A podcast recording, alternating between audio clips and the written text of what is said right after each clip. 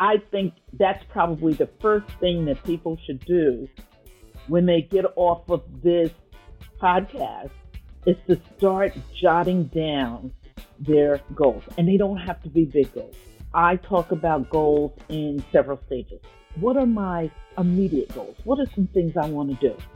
I want to network with some people. Okay, what's my short term goal? I'm going to put them on my Google alert and look to see what they're doing already. What are my longer term goals? I'm going to follow them on social media and I'm going to add something to what they say. What are my long term goals? I'm going to befriend them and maybe buy them coffee and get to know them so that they can be my mentor or I can be theirs.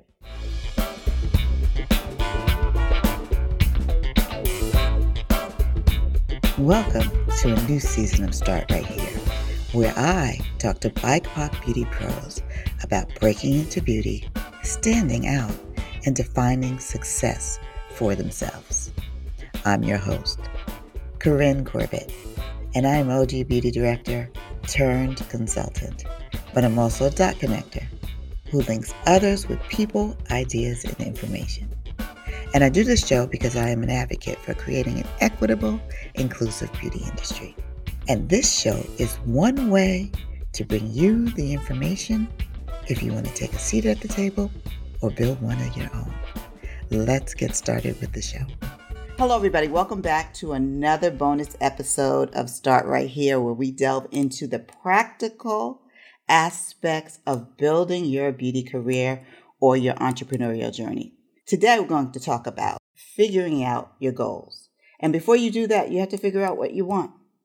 And today, we're going to talk about assessing your future and how to make a path forward with one of my favorite people. Marsha Haygood is a success strategist and leadership development speaker and expert. She is the co author of the Little Black Book of Success Laws of Leadership for Black Women, along with Elaine Merrill Brown and Rhonda J. McLean. When I thought of these bonus episodes, the first person I wanted to have on here was Marsha because she always has excellent insights. And when we initially talked about it, I thought we were going to talk about networking, but she touched on one of the things that she sees many of us struggling with when we try to figure out what we want to do next with our careers. So I'm excited to talk to Marsha about figuring out what's next. Welcome, Marsha. Thank you so much for having me. It's always so great to speak to you. And I just love talking about career strategy. My goal, the legacy that I want to leave, is to work with predominantly women of color who want to be both happy and successful. We've run into so many challenges, both personally and professionally, and also our self limiting beliefs because we've been dealing with microaggressions and systematic racism and just day to day challenges that I like to bring it back to saying that we are worth far more than even we give ourselves credit for. So talking about success strategies for me is my joy in life. You know, I've been through the mill of working in corporate America with people who don't like you. You know, you're working harder when you're not getting paid your worth. And I tell you, as difficult as that may be, it teaches you some lessons. It teaches you what not to do when you could back away from being emotional and being strategic about what you want in life. So it first starts with saying, what is it that you want?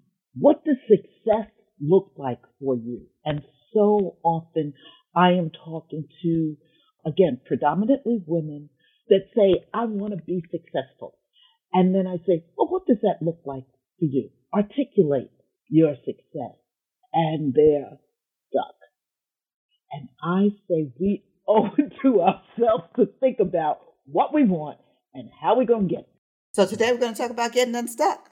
But first, let's tell the audience a little bit about your background and your career journey and how you became a successful strategist and leadership development expert. So, where did you start and how did you pivot into this? My corporate career was in human resources, and I started out at the entry level mark out of college, starting in human resources, saying, I like people and I want to help people, kind of thing. And although I always had that in mind, working in the corporate arena, and I worked primarily in entertainment, where everybody has an ego and everybody thinks they know more than you, that I had to learn, again, strategy. And it's the number one thing that I think everyone has to learn is how to listen and what to listen for. Because everything that someone says to you is a clue. It's either a clue how to help them or a clue how to strategize to get around them. and that second part is so important because we do have to learn that skill, and no one tells you that you need to learn that skill. That's right. And so often, just in life, we listen to talk, not listen to learn. So when you can stop and back up and listen to learn, you will automatically move forward in some way.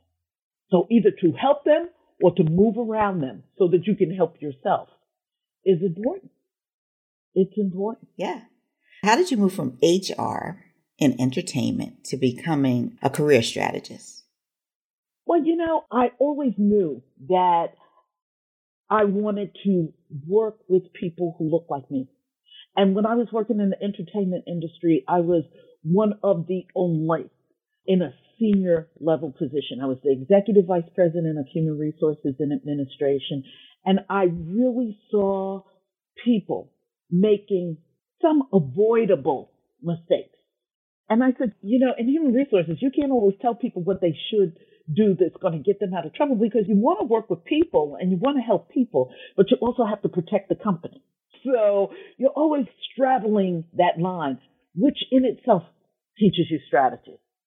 So I started doing coaching, working with people outside of my company that didn't work for the company to sort of help them, listening to what they were going through and helping them. And I did that as a career coach, as my side hustle for many years, thinking, let me build up the credibility to uh, do it on my own. And I did that for several years and then had enough confidence to actually give my company six months notice and start my own company. And when I did that, I gave him six months notice. It allowed me to kind of spread my wings a little more while I was still working and under contract. And when I started my company, Stepwise Associates, I had a waiting list. Corinne, March will be 18 years. and I have not looked back. That's amazing. First, to be able to give a company six months' notice and they let you do that.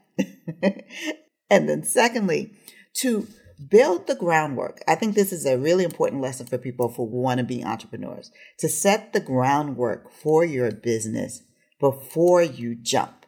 I mean, you want to have a waiting list, you want to have potential customers before you leave your regular steady job, if at all possible. That's not always possible.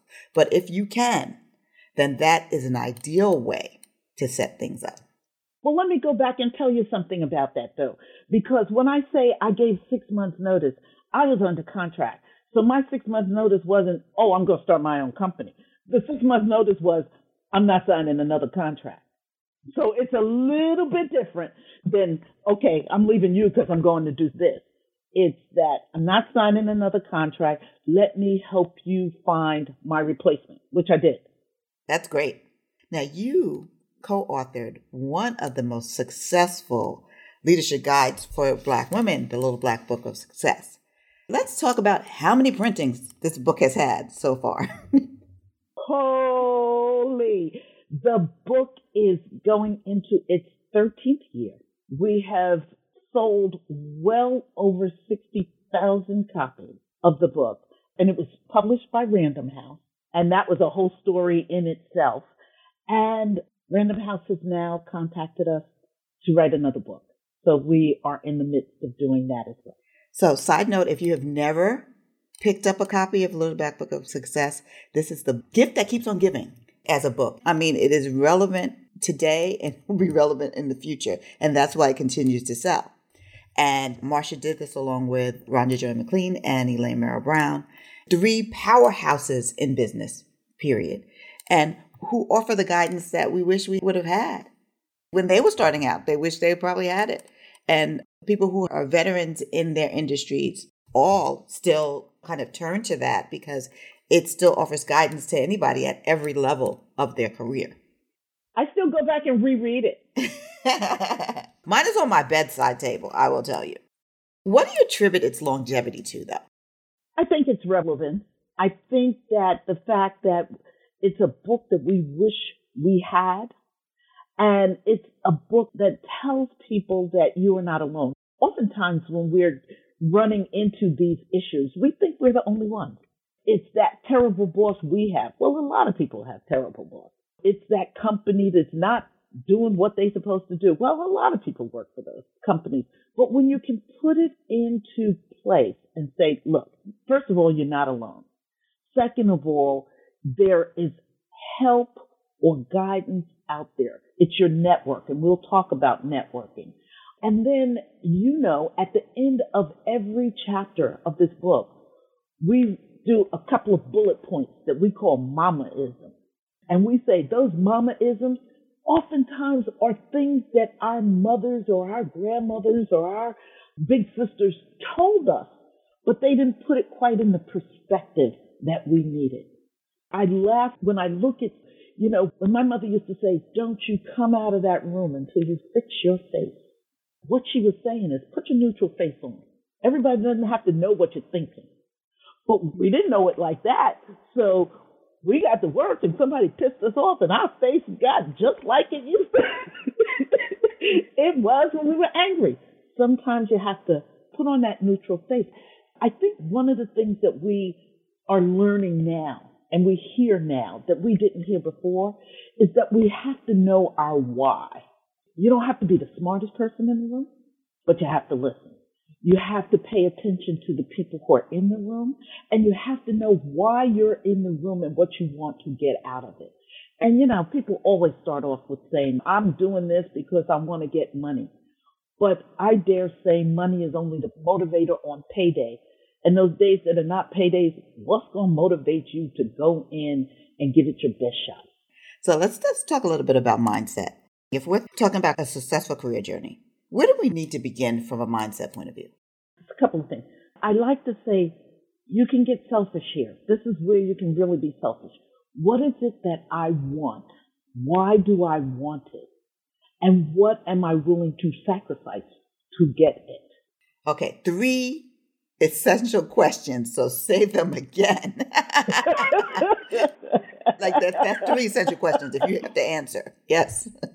What do I want? Why do I want it? And what am I willing to sacrifice to get it? So if I say success is to leave a legacy, I say, why do you want to leave a legacy? You need to be able to say why, because I want to help women be recognized and gain more visibility and all of that stuff. And what am I willing to sacrifice to get it? I'm willing to sacrifice not working at a corporate job where I'm going to make millions of dollars to do something that's going to feed my soul so that I can be happy all the time. The what, the why, and the how. The what, the why, how. Yes, I love that. There are a lot of people who believe I'm going to try everything all at once, throw it up on a wall, and see what sticks. Why is that not the best strategy in terms of approaching your career? Well, you know what? I think that people will try it anyway, so I don't want to say don't try that. If that works for you, because otherwise, as a coach, I have learned not to tell people what to do, but to offer some suggestions or options. So the option would be, have you done that already? And has it worked for you? Usually the answer is no. okay? But you have to try it because otherwise you think that you're going to be different and it's going to work for you. That's one. But I also say, why not start off with what brings you joy already? I say to people when they say, I hate my job, I say, well, what made you go there? What made you think that that job was going to be the big thing that you wanted? And they need to be able to explain that. I said, well, what did you like about it? Was it working outside? Was it working inside? Was it working in warm weather? Was it working in cold weather? Were you working around a lot of people? Were you working solo? Were you working with a computer? Were you working doing something with tools? What is it? And when you can get that granular with the things that you enjoy all your life up until the point we're having that conversation, I say, let's put all of those things down that you enjoy. Let's document all those things that you enjoy. So if you're going to go and try something and hope that it sticks, how many of these things does it include? And you say one, I say, that's probably going to be a problem. If you say, ooh, this hits all of that, except I'm going to have to move to a different state, I say, hmm, that might be the sacrifice part, you know? So here's the what, here's the why. Yeah. And what's interesting about that is that it brings to mind do you like the concept or the idea of something or the actuality of it? That's right. Do I like the idea of being in the beauty industry because I don't know what it takes? Or do I know enough about what a particular job is to say I want to follow that course? You know, and if you say that you want to follow that course, then I say, who do you know that's doing that? I talk about networking a lot because I think it's an opportunity that's often missed. But I think you have to think of who's doing what I think I want to do or who's doing what I know I want to do. And how can I learn from them? I research people all the time. all the time because I want to know what brought them to the point that they're at that I'm admiring them. You know, have they stuck with it? Have they said no? Can I give them a call? Can I follow them on social media? Can I Google them? I said, Google is your friend. Can I put them on my Google alert or my TalkWalker alert so that when something happens with them, it gives me the opportunity to reach out to them. And I like to say this when so often I see people there just putting stuff on social media and you're following them, but all you're hitting is the like button. That's not a real connection. It's a connection when you can say, you know, I liked what you said because this falls right into my values or my opinion. Love to talk to you more about it. Very different from like button. Right.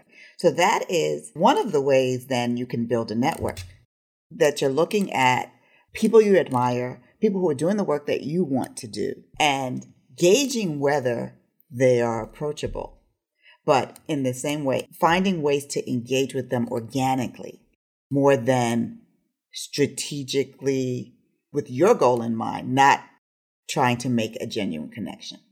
So there's a difference. Can we talk a little bit about that, like intent in terms of networking? So that's the foundational point of networking. What is the intent someone should have when they're building their network? A couple of things. I think that people you admire, that's an easy one. People who have already helped you, that's an easy one. People who you want to meet, a little more strategic. And so I start off with this sort of block of questions. Who do you need to know? And who needs to know you? So who do you know? Think about wherever you are in your circumstances right now. Who do you know who has helped you, given you a piece of advice, sent you an article, done anything, anything. And when's the last time you spoke to them?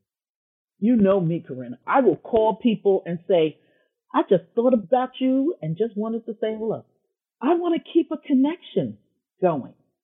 I don't need anything from you. I don't want anything from you. I'm never going to make my first contact with you and ask but I might end the conversation with, is there anything that I can do to support you?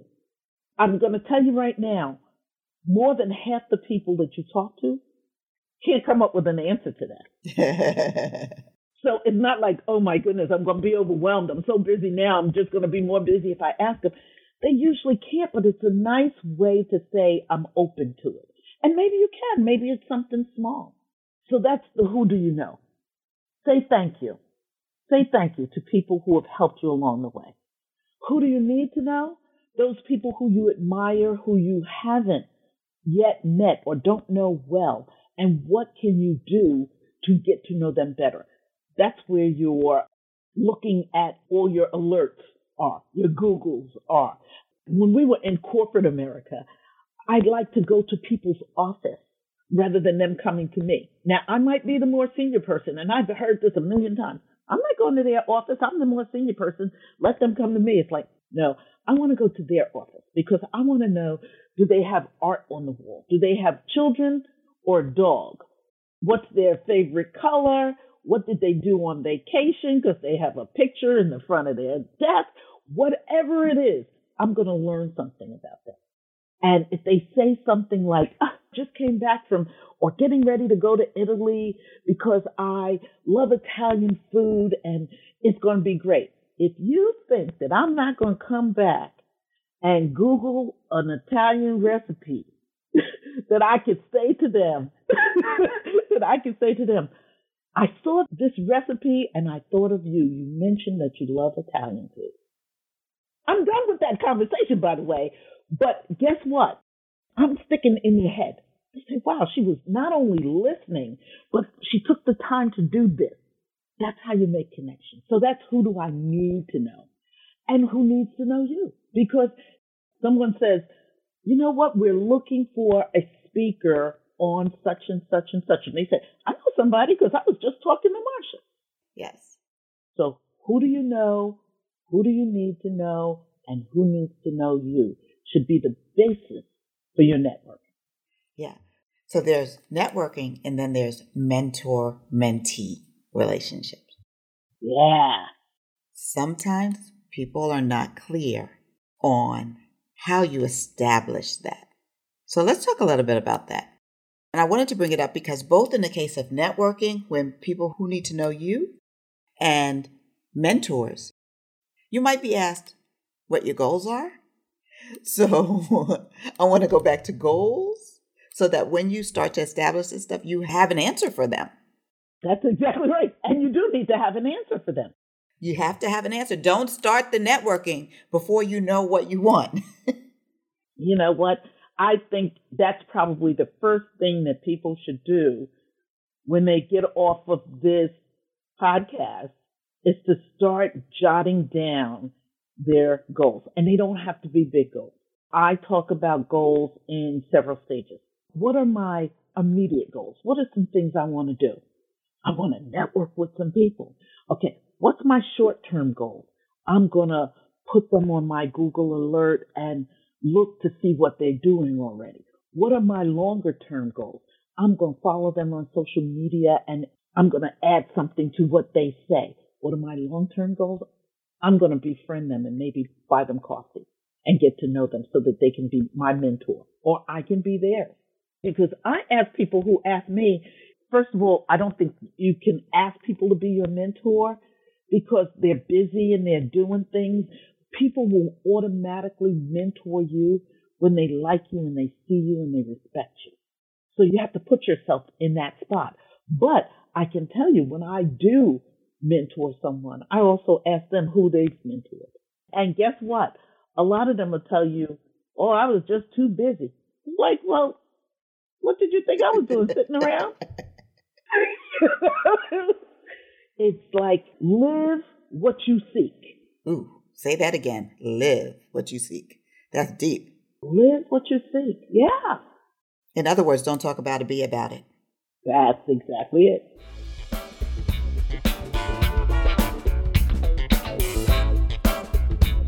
If you like what you hear, please subscribe to the Start Right Here podcast and leave a review. Also, you can sign up for our mailing list at thebeautyroundtable.com so you will be on the know about all the good things coming. In terms of establishing your goals, so we talked about short term, long term, but when we talk about career goals, let's talk a little bit about sacrifice before we go to the mentor situation. So, willingness to sacrifice something. What does that mean?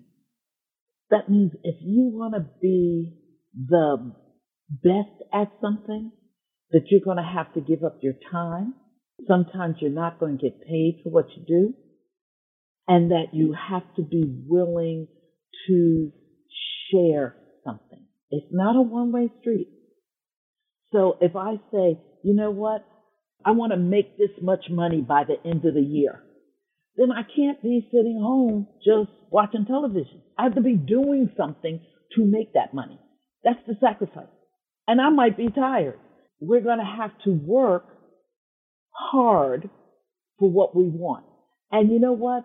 It determines how much you want it by how much you're willing to give up to get it. I think that's very, very true. I had a guest, Melissa Hubert, who was on a couple of episodes ago, and she talked about her move from corporate to entrepreneurship, how she traded in her luxury car for a more practical car, didn't buy any clothes for a year. Like, just said, okay, for me to get back to where I was and the salary I was, I had to operate differently. So if you want to get somewhere different in your career, I think similarly, you have to operate differently and sacrifice. You have to factor in the sacrifices that you're willing to make. I think it's challenging when you look on social media and everybody seems to be a boss and all dressed up. But you know what? If you're really, really working for a goal, you are working hard and it's not always pretty. And guess what? The people who are always on social media telling you that and showing you that, that's not true. Don't believe them. Don't believe them. Don't believe them for a moment. But I say, when I got ready to leave the corporate arena, several things that I thought about. I had to come up with what frightened me about leaving the corporate arena. What frightened me? You know, my paycheck was pretty good. You know, my title was pretty good. I had good perks. You know, all of those things. And so money is usually one of them. Not because you're being greedy, but you know, you need to eat and pay the bills and do all of those things. So the first thing that I say, money is something that worries you, you're not going to make the money to eat. That's very different. But, you know, does everyone have to have 125 channels on their television? No. Do they have to have uh, 30 pair of shoes in their closet? No. So one of the things that I did was bought one of those big clothing racks and I stopped shopping for a year a year, I stopped shopping. And what I would do is I would take things out of my closet and hang it on the rack. And all of a sudden you'd say, Oh, I forgot about that jacket. Oh, that jacket goes with those pants. Oh, I forgot about that blouse. I made new outfits from what was already in my closet. So the sacrifice was no shopping for a year.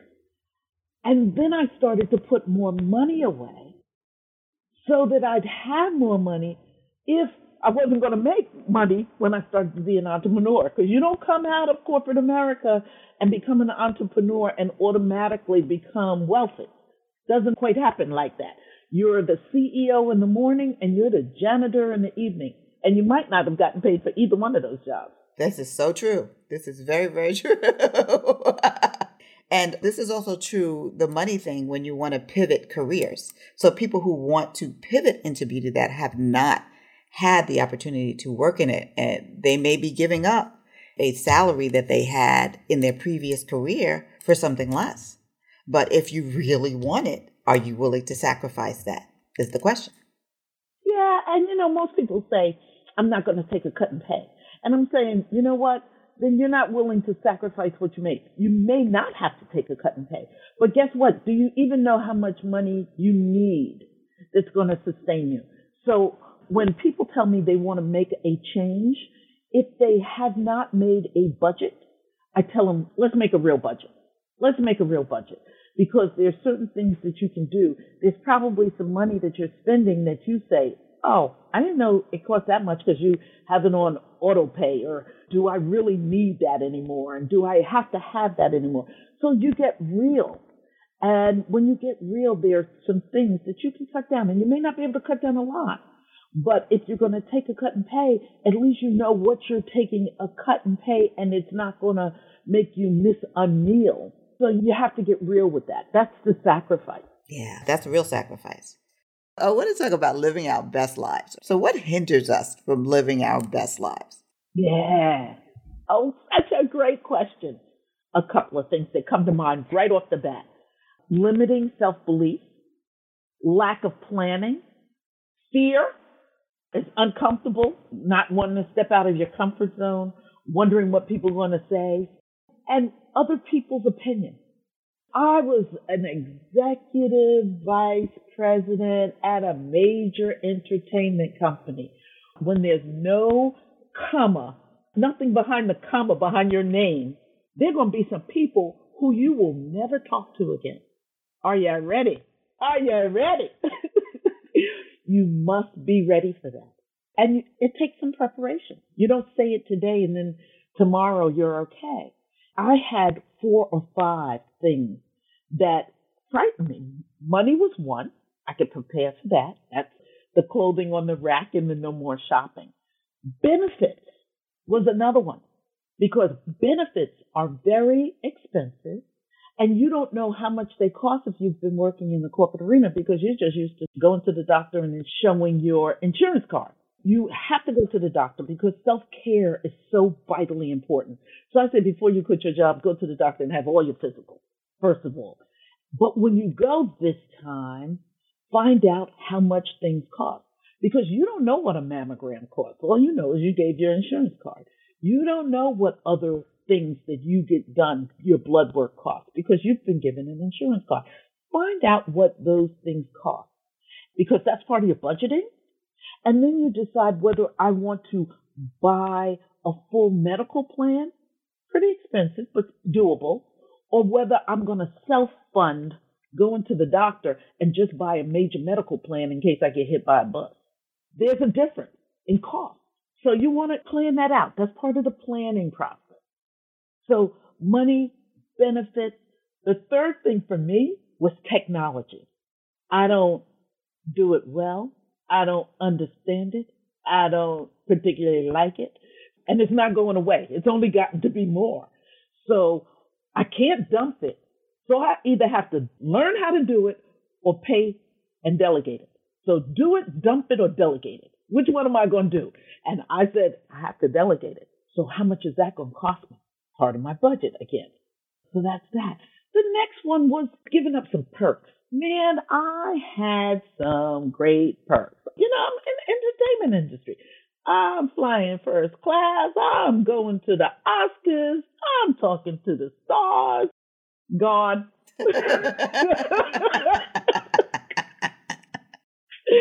gone. All of that gone. No more first class. Now back in the back again. Plane got me the same place, but I'm not flying in the same section anymore. Not when I'm starting out in my company. You might get there later, but you're not going to be there immediately. So that was another one. I had to be ready for that. That's a psyche. That's a mindset. And then just know that some people who you always thought were your friends, you just never hear from again. Yeah, got to be okay with that. That's a hard one, but it's a real one. It's a real one. You have to be okay with that. So knowing the difference between an industry acquaintance and a friend. That's right. exactly right.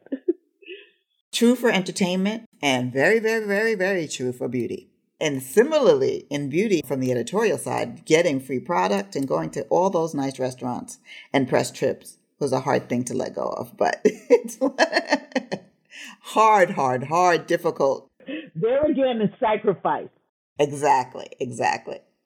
But it is understanding if this is truly your goal, then it'll be worth it in the end because then you're replacing it with the things that you want. So this is when we're talking about living our best life. Our best life may not have been those perks even though we like them. That's exactly right. And I have to just say something. I just thought of this just now. I read a book which I love, little skinny book, and it's called God on a Harley. And it's about this woman who talks about wanting to do something more. She wants a better life. And she meets this guy who says to her, Well, why aren't you doing it? And she says, You know, because I live in this great building. I live in this apartment building that has a gym and a pool and it's on the water and I just love it. And he says, When's the last time you went to that pool? And she said, Well, I haven't been to the pool because I've been working too hard. He said, Do you like your job? And she was like, Not really, but I go there. And he said, Well, when's the last time you've been to the this? And he starts asking her all the things that she's saying. And he finally says, what do you really want to do? And she says, I really want to live on the beach. He said, quit the job, find a job by the beach and go to the beach. And you don't have to be in that building with the pool that you never go to and the gym that you haven't been to and looking at the lake that you haven't looked at because you're working all day. So by the time you get home, it's dark and you can't see the lake anyway. All of this. And it's God telling her, come on, you can live your best life. You are what's keeping you from living your best life. Right. So a lot of us are standing in our own way. All the time. All the time. By not like digging deep in terms of looking at what we want. So we have the goals and we have the career goals and companies that we're looking at. What are the best ways to approach a job shift if you want to change, pivot? Oh, I love this question because people don't think of it and this goes right back to my human resource days. I think that if you're not going in the entrepreneur arena and you're going to go for another job, that you should research the same way you research people. You should research, I say five to 10 companies. Five to 10. This is a lot of work. This one is a lot of work.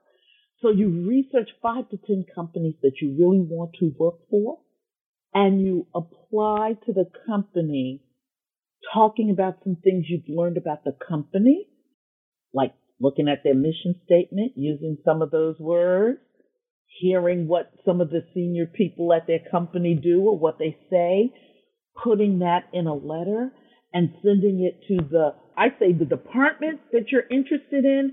And I also like sending it higher than that. So it might be the CEO. CEO used to bring me down resumes and said, I got this resume, but why don't you see them? It looks pretty good and you don't apply for the job when a job is open only. You apply to the company that you want to work for before the job is open. You want to know why?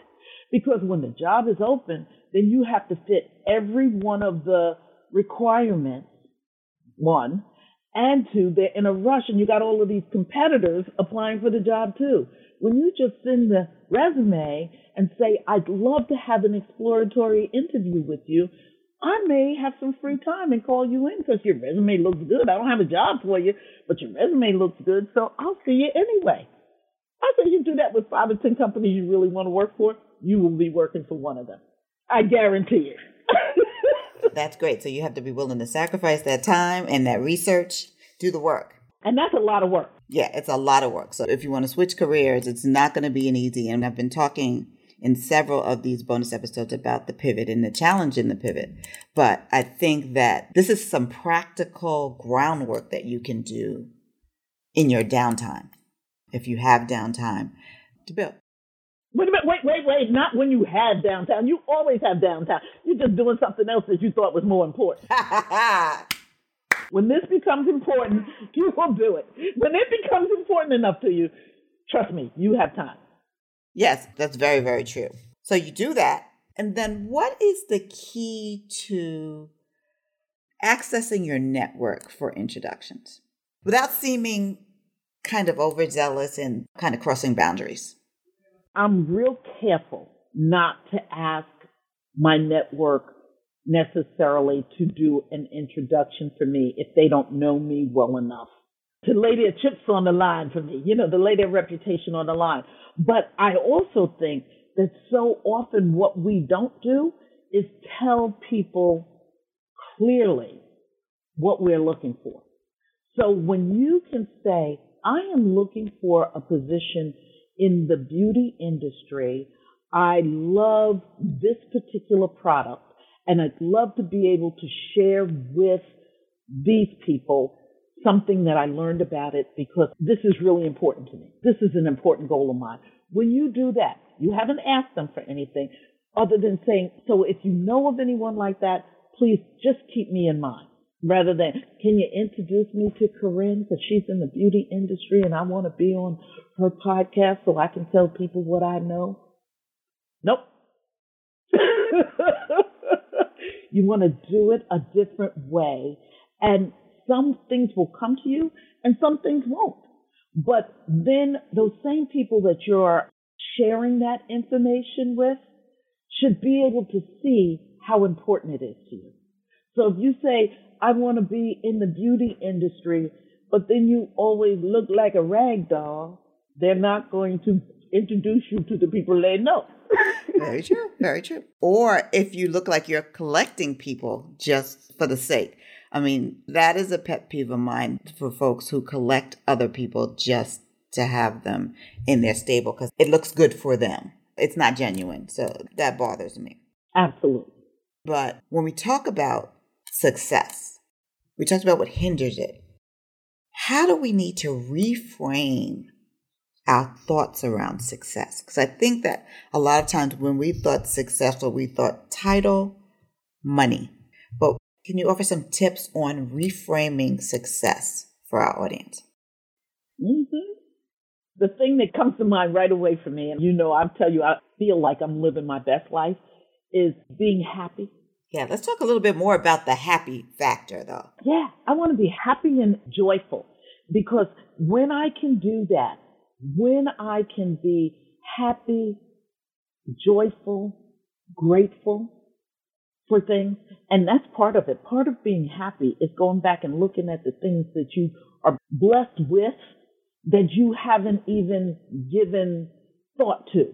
And it's funny because I heard a pastor, no longer alive, who said years ago, and I quote this often, if you can't be grateful for what you have. Be thankful for what you avoided. Because it could have been a lot different. absolutely. Absolutely. So I say start there. What makes you happy? What brings you joy? And you can't be joyful if you're around a whole bunch of negative people who are always talking about who did them wrong. So right away, I'm saying when I'm talking about who you know and who you need to know, it may be time to purge some people. And guess what? Some of those people that you're purging may be family. And guess what? What are you willing to sacrifice? You just have to. You just have to. But you need to be selfish with your self care. Ha! That is a beautiful thing. Just thinking about that. So, happiness, selfish with your self care. You cannot give from an empty cup. You can't. You don't have it.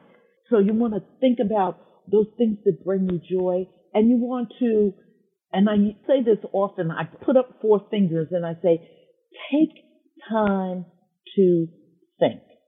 Sometimes we're so busy being busy, not productive, we're just busy being busy, that we haven't given thought to some key questions.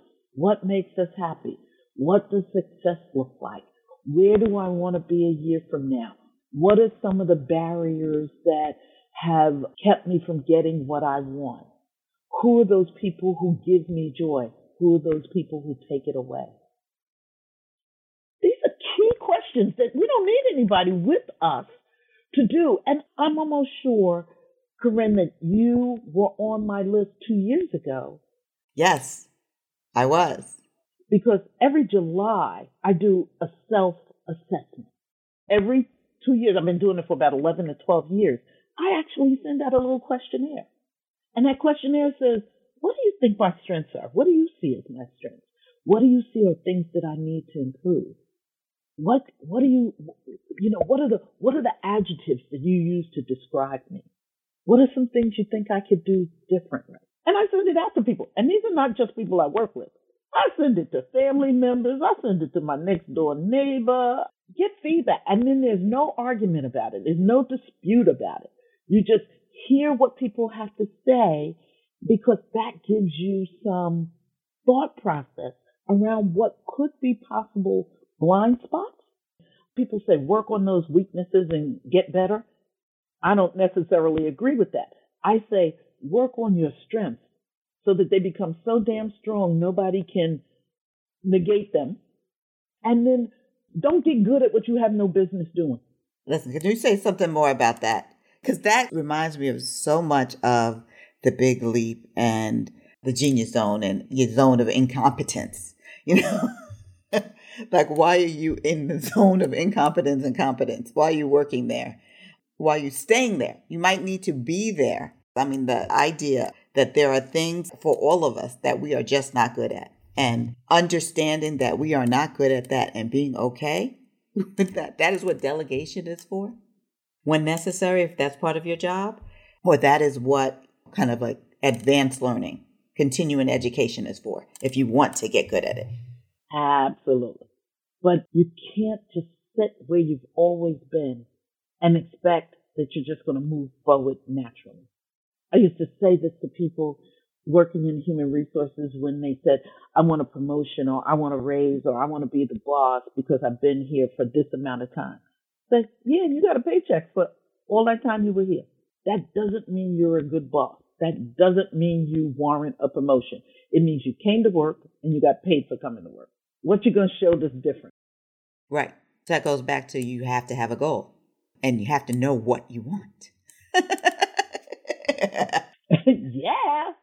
And you have to be able to demonstrate it. Yes. It may seem simple to a lot of people, but this practical advice is really, really helpful when you're just in the midst of a career crisis and you're trying to figure out what you're doing next. So you can't go after the mentor if you have not asked yourself these fundamental questions. So develop some fundamental questions and then answer them. Truthfully. Truthfully. You don't have to share them with anybody. They're yours but they should help develop your mindset. And so often we think because we've never done it before, we can't, or because we're the only that we don't want to. Sometimes someone has to start the process. So if you really have the desire, you know, that's your why, then I say go for it. Try it. And guess what? Even if you fail, you will learn something from it. But we have to, we must take some prudent risk to be successful. And that's where we got to end it. Be willing to take some risk because nobody's going to come rescue you. Well, Marsha, I can't thank you enough for this conversation. I think it would be so helpful, not just for people who are in beauty, who want to be in beauty, but people who are looking to change careers, to try entrepreneurship. It is a framework to move forward and get out of your comfort zone. Yeah, absolutely.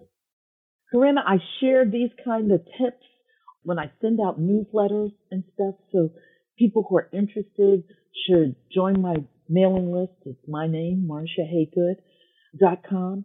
Join my mailing list. I send these tips out all the time and something may spark you. You may not have gotten it on here, but you'll hear something or see something on my newsletter that says, oh, I could try that or whatever. And I think that people should do that. That's again another way to network. Right. So your newsletter is sign up on marshahaygood.com. Where can people follow you on social? On LinkedIn, they follow me by my name again. On Instagram, it's Ask Marsha H. And if you couldn't remember any of that and you only remember my name, Google me. It'll tell you all of those things. It'll tell you, yeah, find her here and find her there. I put out what I think and what I hear. And my goal, my personal goal, is to help people be as happy and as successful as I have been. I've been blessed. So I'd love to be able to bless others by sharing these tips and strategies. That's a wonderful goal. But lastly, let's not forget the book, The Little Black Book of Success. And where can people get that book? on Amazon, The Little Black Book of Success, Laws of Leadership for Black Women, and the companion workbook. The Little Black Book gives you pointers. You know, it starts off, always consider yourself a VIP. Know that there's a game and accept that you must play. What other people have to say, you know, it's those things. It's 40 laws of leadership. And that talks about things. And then the workbook says, Oh, have you experienced this? How did you handle it? Now that you know, would you still handle it the same way? What would you do differently? So, a mentor in your pocket is the book, and your personal call to action is the workbook. Yeah. So, Marsha has not only given us some tips, she's also given us some tools that we can use her newsletter, the book. So, avail yourself of any and all of these things if you're serious about finding success and whatever that means for you. Thanks again, Marsha. Thank you so much. It was great talking to you. That's our show for today. Follow Start Right Here on Instagram at start underscore right underscore here underscore podcast. And check out the Last Word newsletter for my latest musings on beauty and inclusion.